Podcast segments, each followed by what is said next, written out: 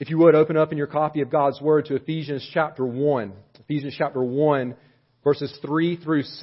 The title of our message today is the same as it was last week, Chosen by the Father. This is part two of, of our message from last week. I don't like to do part one and part two uh, that much, but just it's just a lot here, and um, and so it is what it is.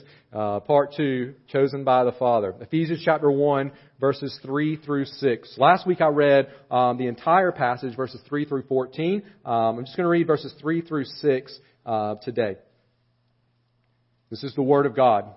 Blessed be the God and Father of our Lord Jesus Christ, who has blessed us in Christ with every spiritual blessing in the heavenly places, even as He chose us in Him before the foundation of the world that we should be holy and blameless before Him. In love, He predestined us for adoption as sons through Jesus Christ, according to the purpose of His will, to the praise of His glorious grace, with which He has blessed us in the Beloved.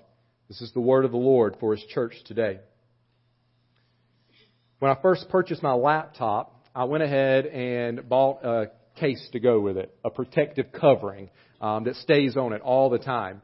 And at the bottom of that, on the underneath side of that protective case, are these two little legs that you can swing down, and it props the laptop up at an angle. Uh, well, the other day I was working on my laptop, and for some reason I thought about those two little legs on the case. I, I think I've had that laptop in the case for about two two years.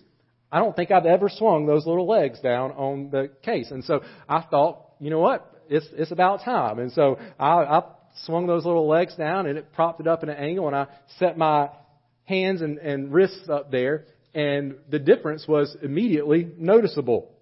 Normally my wrists are uncomfortable and sometimes they hurt while I'm typing, but this time my wrists, my hands were at a much more comfortable angle. And my first thought was, wow, this feels so much better. And my second thought was, why am I just now beginning to use and enjoy the feature on this laptop case? Now, the thing is, nothing changed the other day about my laptop case. The legs have been there, uh, if you want to call them legs. They're only about this big. But the little legs, little props, they've been there all along. They've been there. What changed was that I actually took the time to pay attention to their presence and put them to proper use.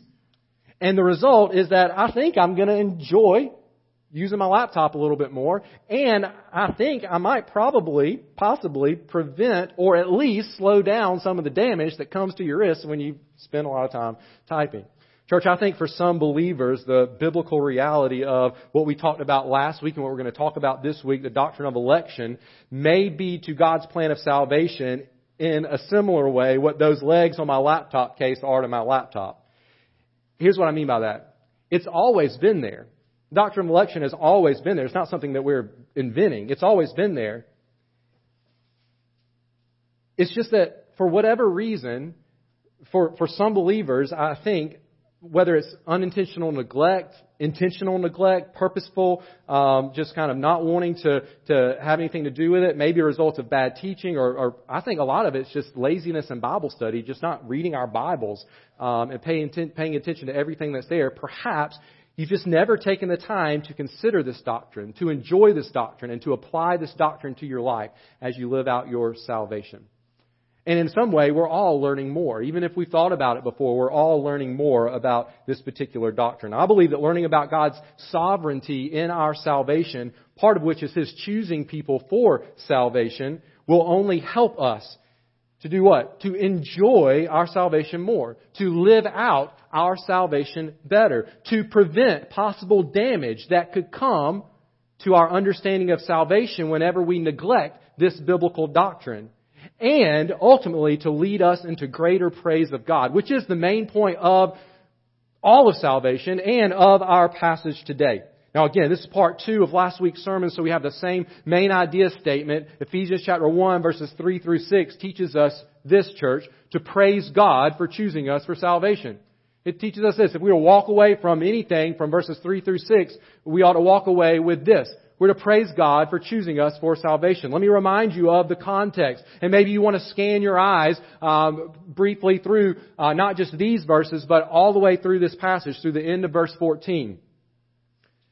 Paul opens the main body of his letter to the Ephesians with a praise to God. We talked about this last week, a doxology. Simply put, verses 3 through 14 are a, a, a praise to God. He starts it out in verse 3, blessed be the God and Father of our Lord Jesus Christ, or praise be to God, um, uh, the God our Father, the Lord Jesus Christ. So we're praising God. Why? Well, the second half of verse 3 tells us why.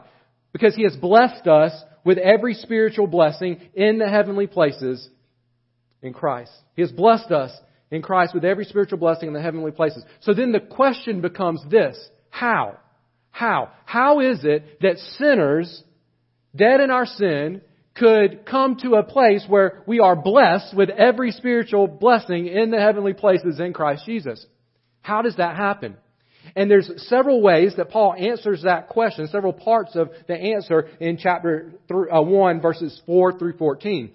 and the first part of that answer is God chose us for salvation. How is it that we go from being dead in our sin as he talks about in chapter 2, to being blessed with every spiritual blessing in the heavenly places, it is because God the Father chose us. Verse 4 says, even as he chose us in him before the foundation of the world. Last week I shared with you the, with, with you the first truth that I think we learn in verses 4 through 6, and that's this.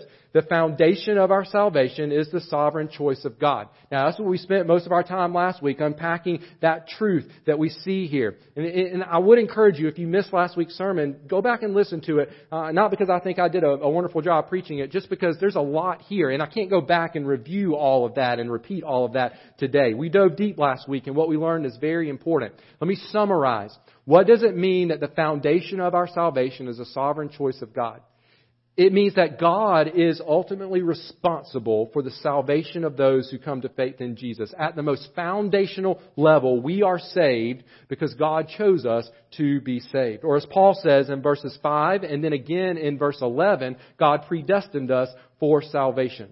Now, as we said last week, this does not negate the need for people to come to a point where they place their faith in Jesus for salvation. But it does mean that those who choose to place their faith in Jesus for salvation are able to do so because God chose them for salvation, as the text says, from before the foundation of the world. But now we want to move on into the rest of verse 4 and verses 5 through 6. I want to share with you three more truths today as we consider the fact that saints, that's who he addresses the letter to, that is those who are, have every spiritual blessing in the heavenly places in Christ Jesus, uh, that, that we're, we're chosen by the Father. Three more truths as we think about this first answer to how. How is it that we are blessed with every spiritual blessing? God chose us. What does that, what does that look like?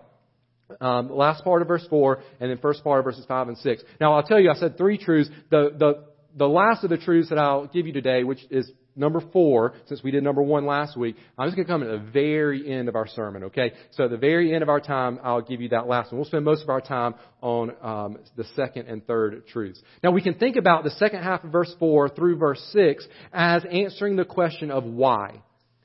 Why did God choose us for salvation? So the reality is we are ble- in Christ. We are blessed with every spiritual blessing in the heavenly places. How? First part of the answer, God chose us. Why? Why then did God choose us for salvation? And when we ask why, we can ask that in two ways. We might mean, for what purpose did God choose us for salvation? Or we might mean, on what basis did God choose us for salvation? Let me give you a, a, an example of that. Let's say that your boss comes to you and, and selects you to receive a promotion, says you, you are receiving a promotion. And, and you then say, why? You may ask the question, why? Well, your boss could answer in one of two ways. He answer with a purpose statement or with on the basis of, with an on the basis of statement. Here, here's what I mean by that. He might say, well, I chose you because I want the company to grow. And, and I think you can help the company grow. And so the purpose for which I chose you is to help our company grow. It's a purpose statement. Or when you ask why, uh, he might would say, well, it's because you've outperformed all of your other workers, uh, co-workers. Or, or maybe because you're a nice person and you're easy to get along with or whatever reason. That would be a, a, a basis question. So why did you, why did you pick me? Well, purpose to grow the company or on the basis of your performance. So the question why can lead to a purpose answer or a basis answer. And what we see here is that Paul answers in both ways. Paul gives both. He gives purpose and he gives on the basis of. First, Paul answers the question, why, from the perspective of purpose. What is the purpose for which God chose us for salvation? That's truth number two. So number two, God chose us for the purpose of transforming us. God chose us for the purpose of transforming us. Last week I mentioned that one of the objections to the doctrine of election is that it might lead to laziness when it comes to the pursuit of holiness. In other words, somebody might be tempted to say, well, if God's already chosen me for salvation, it doesn't matter. It doesn't matter how I live. He, he, he doesn't really care. I mean, He's already chosen me. It's already a done deal. It doesn't matter how I live. Well, friends, that could, couldn't be further from the truth. That is a complete misunderstanding of God's purpose in election. God doesn't choose us in order to leave us the same, which would mean walking in sin and walking as children of God's wrath, as he, as Paul describes in chapter 2, verses 1 through 3. And maybe you say, well, yeah, of course he transforms us. He's going to transform my, my destination one day. He transforms our eternal destination from hell to heaven. Well, absolutely. That's part of salvation. He transforms our destination. But so many people think that that's all that he transforms. They would agree that he transforms something, but it's just where they're going one day. But that's not what this passage says. It says that God transforms us. It transform, he transforms us. He transforms both our character and our identity, which transforms how we live right here and right now in this world. I want to break this truth into two parts. Let's think first about our character. God transforms our character from sinfulness to holiness.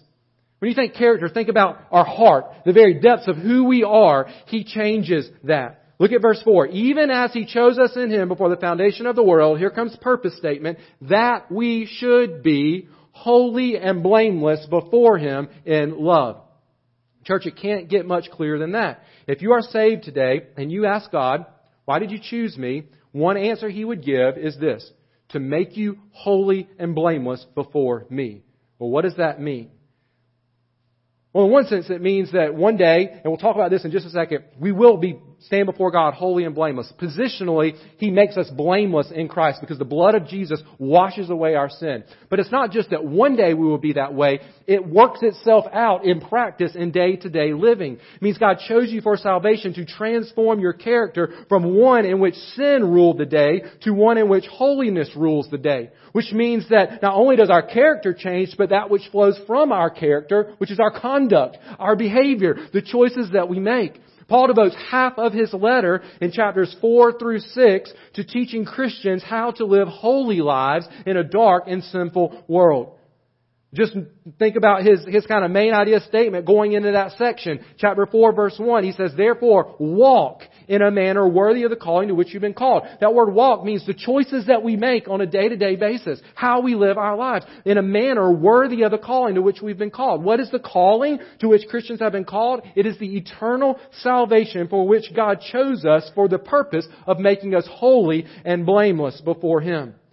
So if you think for a second that how you live doesn't matter, that God is unconcerned with how you choose to live as a follower of Christ because He's already chosen you for salvation, then you've completely missed the boat. You completely missed the whole, the whole purpose here of Him choosing us. If God has chosen someone for salvation, then there will be visible evidence. And the visible evidence will be faith in Jesus leading to a life of holiness. In other, in other words, um, we're not going to we're not going to walk in the same ways that we once walked. We're not going to keep doing the same sins that we once did. This doesn't mean that we'll be perfect this side of heaven. It doesn't mean that.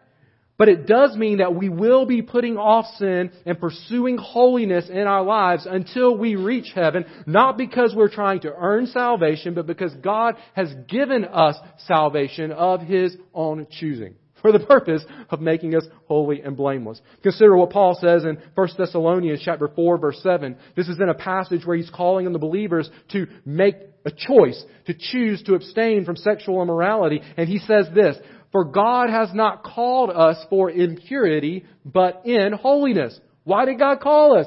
So that we would pursue holiness. Or consider 1 Peter chapter 1 verses 14 through 16. As obedient children, do not be conformed to the passions of your former ignorance, but as he who called you is holy, you also be holy in all your conduct, since it is written, you shall be holy, for I am holy.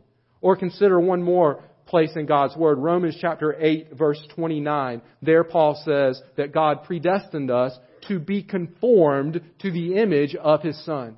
For the purpose of making us look like Jesus, one who is perfect and holy in every way. Church, God's sovereignty over our salvation in no way diminishes the expectation that we will seek to, be, to live holy lives.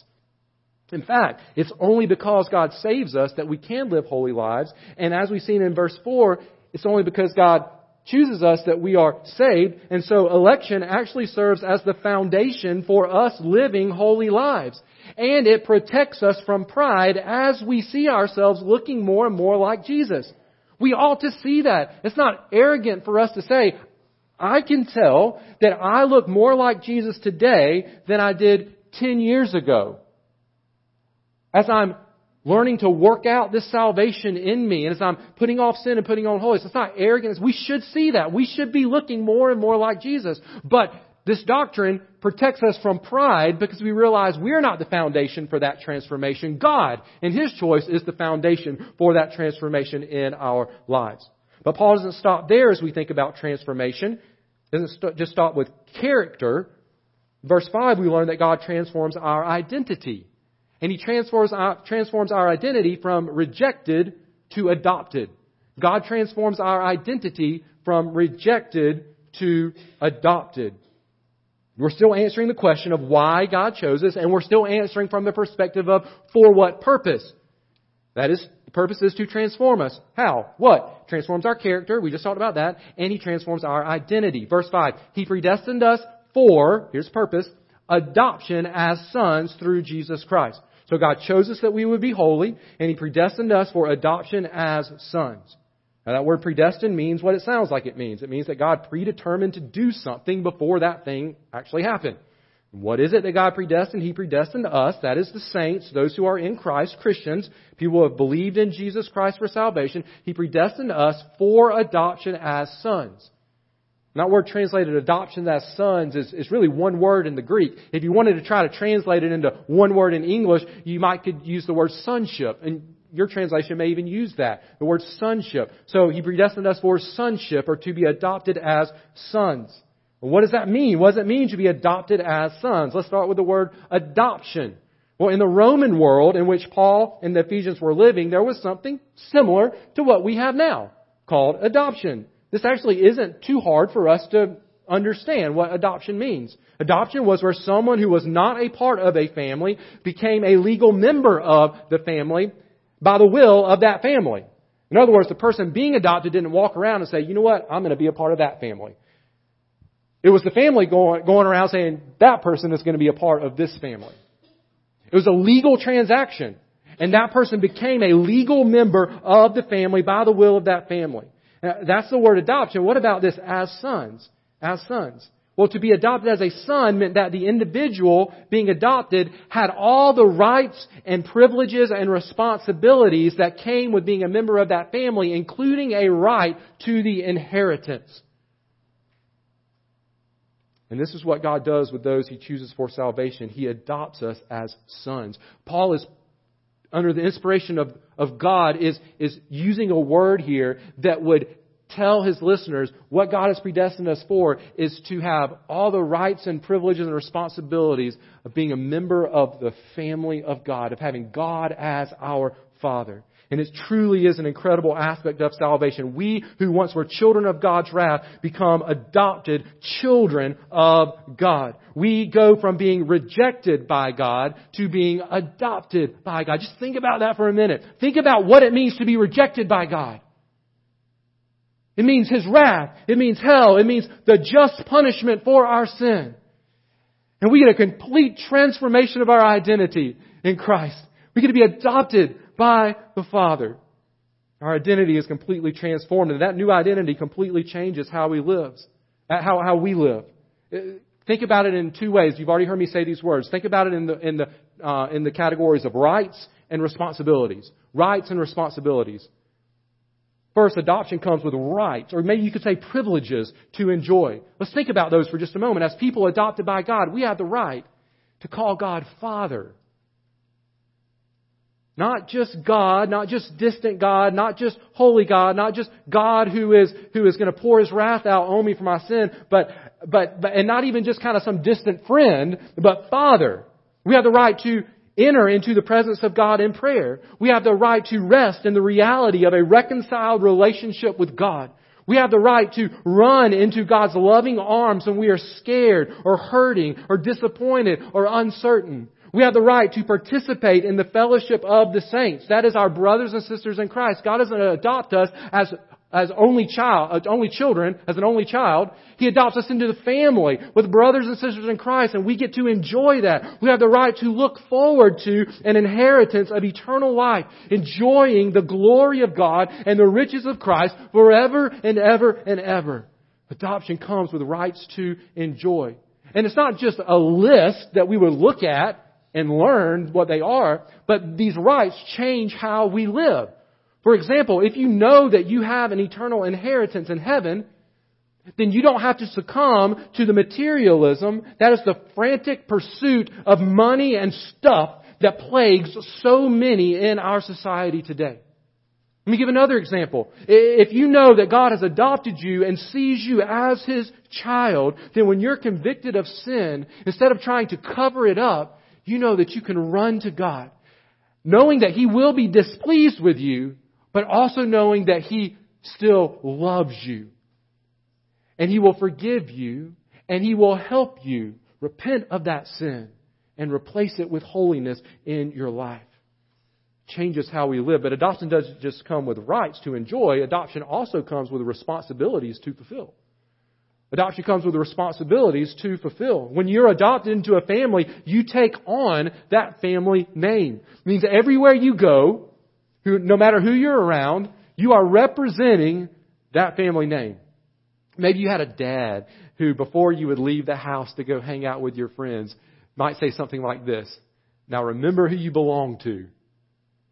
Remember who you belong to. Remember who you belong to. What, what, what did he mean by that? What, what somebody mean by that? Well, he's saying, remember that your name is my name. And so everything you do ought to be a reflection of our family's values and what we stand for. Don't bring shame to the family name. No matter what choices other people make, you have a responsibility to choose that which honors our family name. That's what he meant by saying, remember who you belong to. Because you're carrying the family name. Church, the same is true when it comes to our adoption by God. We now carry His family name. And so we have the responsibility to rightly reflect the standards and values of our Heavenly Father. Let me give you one example of this where we see this, uh, a very practical example in the book of Ephesians. Ephesians chapter 4, the last verse of Ephesians chapter 4, and the first verse of, uh, of chapter 5. Paul says, Be kind to one another, forgiving one another as God in Christ forgave you. Therefore, be imitators of God as beloved children. So, note the, the change in behavior. Be kind to one another, forgiving one another. Why? As God in Christ forgave you. We're looking to God as our example. But why would we want to imitate God? Notice that He roots it in adoption. Therefore, be imitators of God as beloved children. In other words, you're children of God. You ought to look like God. And so as He has forgiven you, you then in your life, in your relationship with, relationships with others, ought to be forgiving them in the same way. Adoption comes with responsibilities to fulfill, namely to represent well the holiness of the one whose name we bear. And so, Christian, saint, are you living a transformed life? Can others tell that your character has been transformed as that character flows out in your conduct? Are you pursuing holiness? Are you seeking to live a blameless life? Can others tell that your identity has been transformed? Are you overflowing with joy as you experience the, the rights of adoption? Are you living with sober mindedness? That means thinking very carefully about how you live. Making sure you are reflecting well your new family name, the name of God Almighty who is perfectly holy, the one whose name we bear. This is the purpose for which God chose you and sacrificed His Son for you. And so we pursue this holy living. We pursue this blameless lifestyle. We pursue this identity, living out this new identity that we have in Christ. But we pursue it with the assurance, and I love this, we, we pursue it with the assurance that one day we will be perfectly holy and blameless. I love what Paul says in chapter 5, verse 25 through 27. He says, Christ loved the church and gave himself up for her that he might sanctify her, having cleansed her by the washing of water with the word, so that he might present the church to himself in splendor, without spot or wrinkle or any such thing, that she might be holy and without blemish. Listen, that is the destination. That is the eternal reality. Us being presented as holy and blameless. And right now, God is working that out in us as we cooperate with the Spirit to put away sin in our lives and to pursue holy living. And so when we ask the question of why God chose us, the answer from the perspective of purpose is to transform us by forever transforming our character and identity. Now, before we move on, I want you to notice the phrase in love. You, you, see it there in between those two parts that we just talked about at the end of verse 4, the beginning of verse 5. Remember verses 3 through 14 is actually one long sentence in the Greek. And so it's kind of hard to know where in our English translations to put periods and commas and those kinds of things to help us make sense of it. And this is one of those really hard uh, places. It's hard to know whether that phrase in love goes with verse 4 or whether it goes with verse 5. If it goes with verse 4, then it means that love for one another ought to characterize our holy living, that you should be holy and blameless before Him in love. Or it could go with verse 5, which means that it's that, that this love is, is talking about God's predestining us to adoption. He does it in love. So it, it might be talking about our love for others, or it might be talking about God's love for us. And there's good textual reasons to support both possible readings. But the truth is, both of those are truths that are taught throughout Scripture. God loves us, and we are to love one another. Just for example, chapter 2 verse 4 tells us that God saved us because of the great love with which He loved us. And then chapter 4 verse 2 tells us that we are to bear with one another in love. The truth is that God chose us because of His love to transform us so that we would love one another. Now, we move on to the second way Paul answers the question, why did God choose us? Why did He choose us? We started with the purpose to transform us. Now we want to see the basis the basis. So go back to our, uh, our other illustration. Your boss says, you know, you get a promotion and you say, why? He says, for the purpose of growing the company. Um, or he might say, because you outperformed everyone else. Well, that may be true when it comes to you and a promotion at work, but actually the basis for God choosing us is the exact opposite of that. In fact, it has nothing to do with our performance or anything that we have done, but has everything to do with God. His will, His glory, and His grace. Why did God choose us? On what basis did God choose us? Truth number three, God chose us on the basis of His will, His glory, and His grace.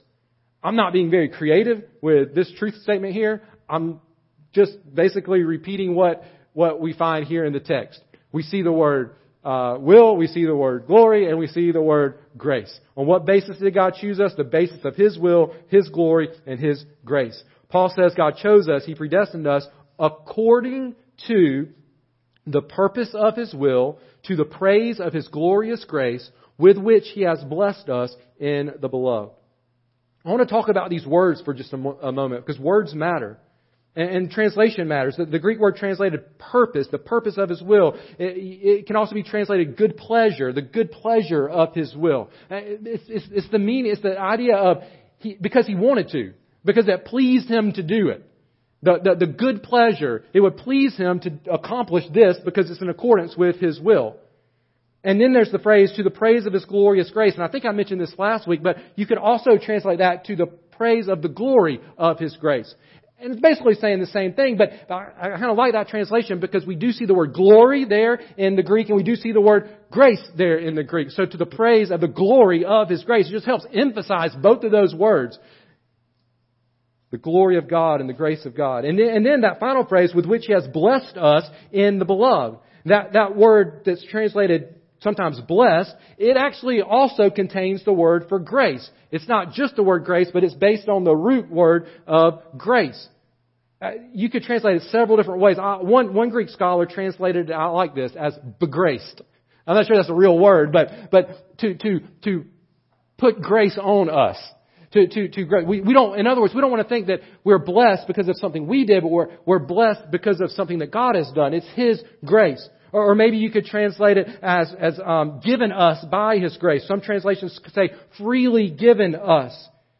That word grace is important, and I don't think we want to lose it, even in our translations. Now, I'm not trying to be technical for the sake of being technical. I, I promise I'm not doing that. God is saying something here through Paul that is extremely important in our understanding of God's election of people for salvation. Paul is stacking up various words and phrases on top of one another to drive home the point that God in no way chose us because of our will or our worthiness or our works, but He chose us solely on the basis of His will, His glory, His grace. So we ask, on what basis did God choose us? His will, not our will. His glory, not our worthiness. His grace, not our works. Christian, there may come a temptation in your life to think that somehow God looked ahead and chose you based on some good work or good works that He knew you would do. God, Ephesians chapter 2 verse 10 does tell us that God prepared beforehand good works for us to do. But His choosing us for salvation is not based on us doing those good works. Because if that was the case, then it wouldn't be by His grace. This blessing would not come to us as a free gift, as the Bible says, but rather as a wage we had earned. The biblical doctrine of salvation by grace would be completely undermined if God chose us based on our works. You may also find it enticing to believe that God chose you based on your choice of Him. In other words, God looked into the future and saw that you would choose Him, and on the basis of your choice, He chose you. I really don't think that's, that aligns with Scripture either.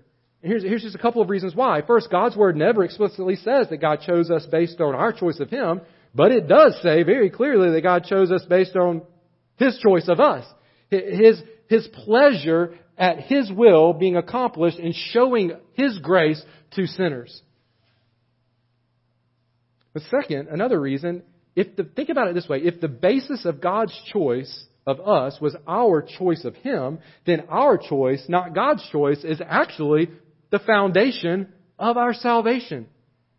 But not only would that seem to contradict what Paul is very clearly teaching in this passage here, emphasizing God's sovereignty and choice, not ours as the foundation of salvation, it would make salvation God's response to a good choice we had made rather than our response to a gracious choice God had made.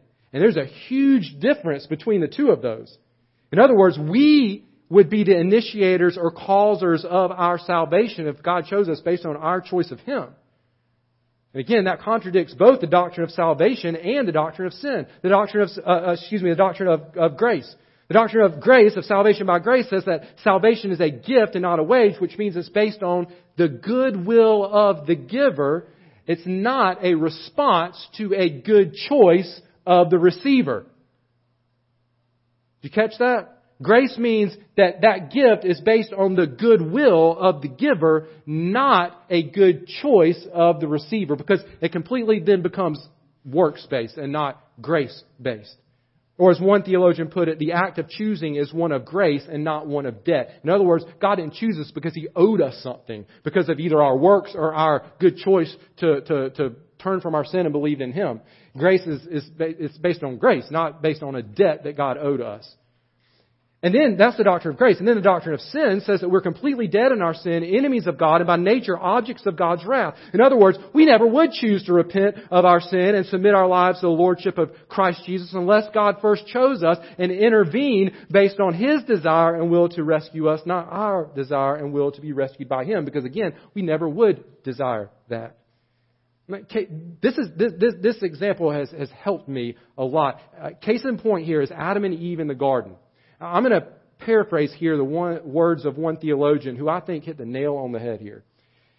If there were ever any sinners that ever walked the face of this earth who possibly would have chosen God completely of their own will apart from God's prior choice and initiating grace in their lives, it would have been Adam and Eve. Why is that? Think about it this way. I've never thought about this. They are the only sinners who had ever experienced a perfect relationship with God. They're the only sinners who had ever walked in fellowship with God. They're the only sinners who knew firsthand how good it was to have a relationship with God that was unhindered by sin. If anyone would have run to God in their sin on their own cho- choosing, it would have been Adam and Eve. But what did Adam and Eve do? Instead of choosing to run to God in their sin, they hid from God. They chose to run the opposite direction. Sin had overtaken them. And so God then chose to make the first move. He came for them. It was His initiative, His will, His choice, which led to their shame being covered. Now, if they, those who had experienced perfect peace with God, didn't choose to run toward God in their sin, how in the world could we, who were born as enemies of God, think that we would ever choose to run to God in our sin unless God chose us on the basis of His own will and grace to intervene in our lives? Again, we go back to the text in Ephesians chapter 1. His choice of us was according to or on the basis of not His pleasure at our choice or will, but His pleasure at His will. And further, both of these views, the view that God's choice of us is based on our good works and the view that God's choice of us is based on our choice of God, place us in a position of being worthy of praise for our salvation since they both, to some degree, put us as the causers of our salvation. But Ephesians 1 and all of the Bible clearly teaches that God does all things for His glory, and that includes our salvation. So God is going to accomplish salvation in such a way that He gets all the glory. Or let me put it to you one other way and then we'll, we'll move on. If we say that God chose us because we chose Him, then it would be the same as saying God loved us because we loved Him. But I want you to listen to 1 John chapter 4 verse 19. It says this, we love because He first loved us. It's God's Word. We love because He first loved us.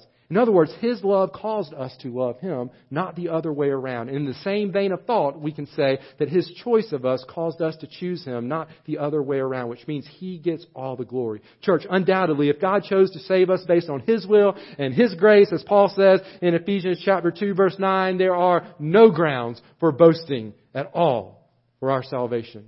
He gets all the glory, and God always does all things for His glory. So why did God choose us? Purpose? For the purpose of transforming us. Basis on the basis of His will, His glory, and His grace. Now hopefully you're sitting there wondering, now where does faith fit into this emphasis on God's sovereignty? And that's a great question. And actually, we talked about it some last week. I addressed it um, a little bit last week, and I said that the reality of God's sovereign choice does not negate the necessity for us to choose to believe in Jesus. It is through faith in Jesus that God's predetermined saving grace flows into our lives and brings about the transformation that we so desperately need.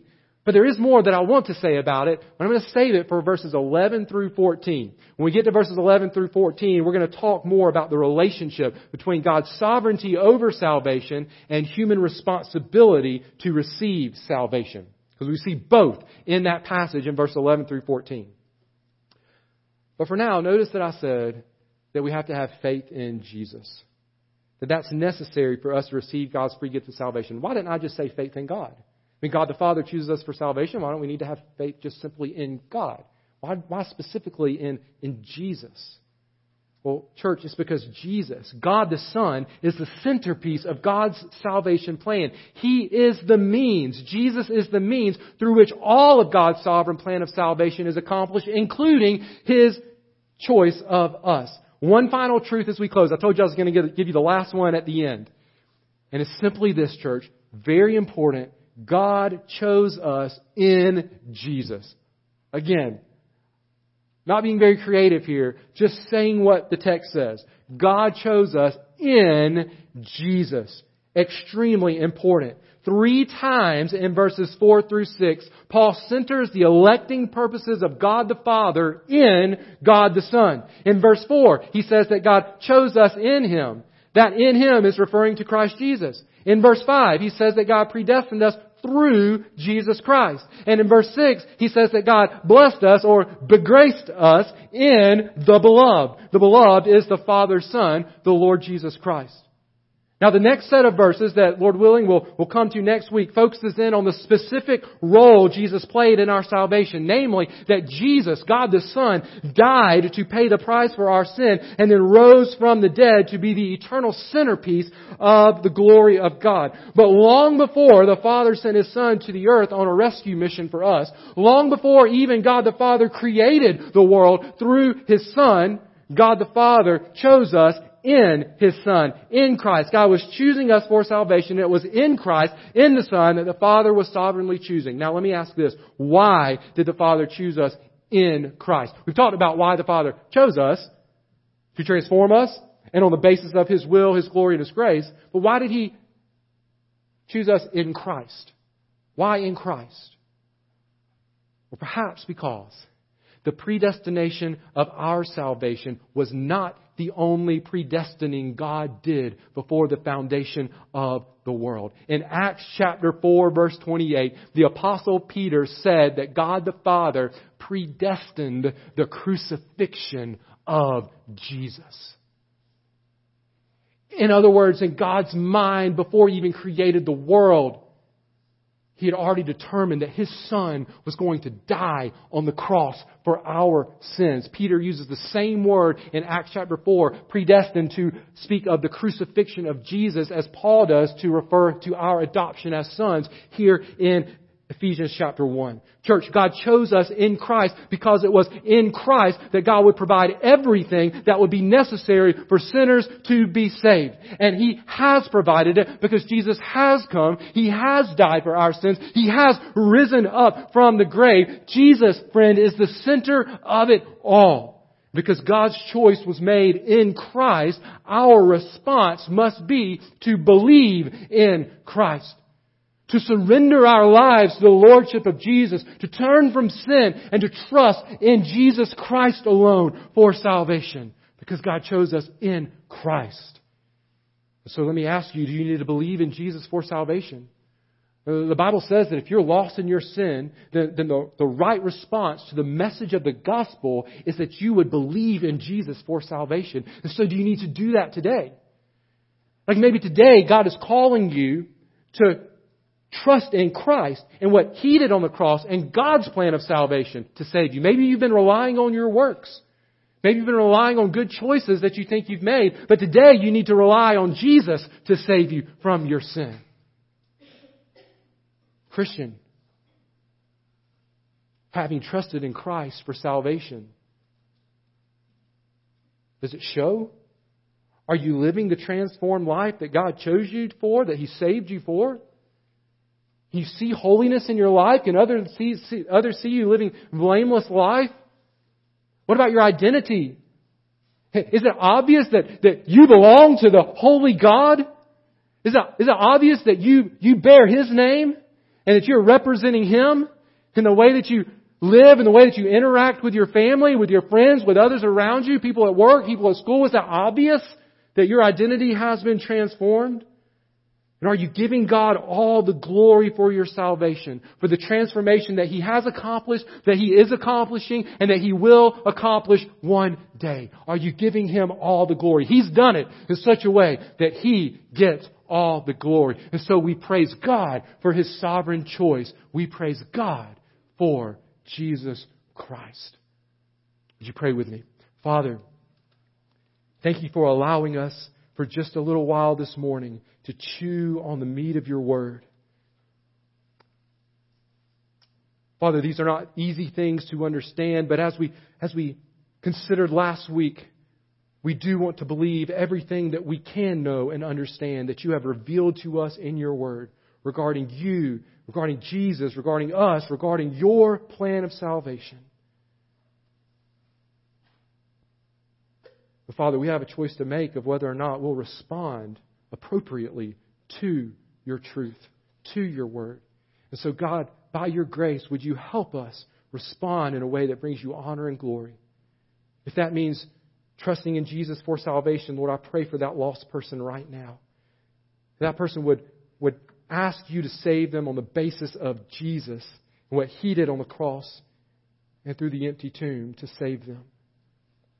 Father, if it's confession, of sin for a believer, if it's asking for your help in living the transformed life that you have called us to live, Lord, I pray that you would give us the, the humility to ask for your help and, and the grace to walk according to the Spirit each and every day in our lives. To choose to represent well the name that we bear. It's a name that we bear, Lord, only by your will, by your grace, for your glory. And so, God, ultimately, it's all meant to lead us to praise you. In Jesus' name we pray. Amen.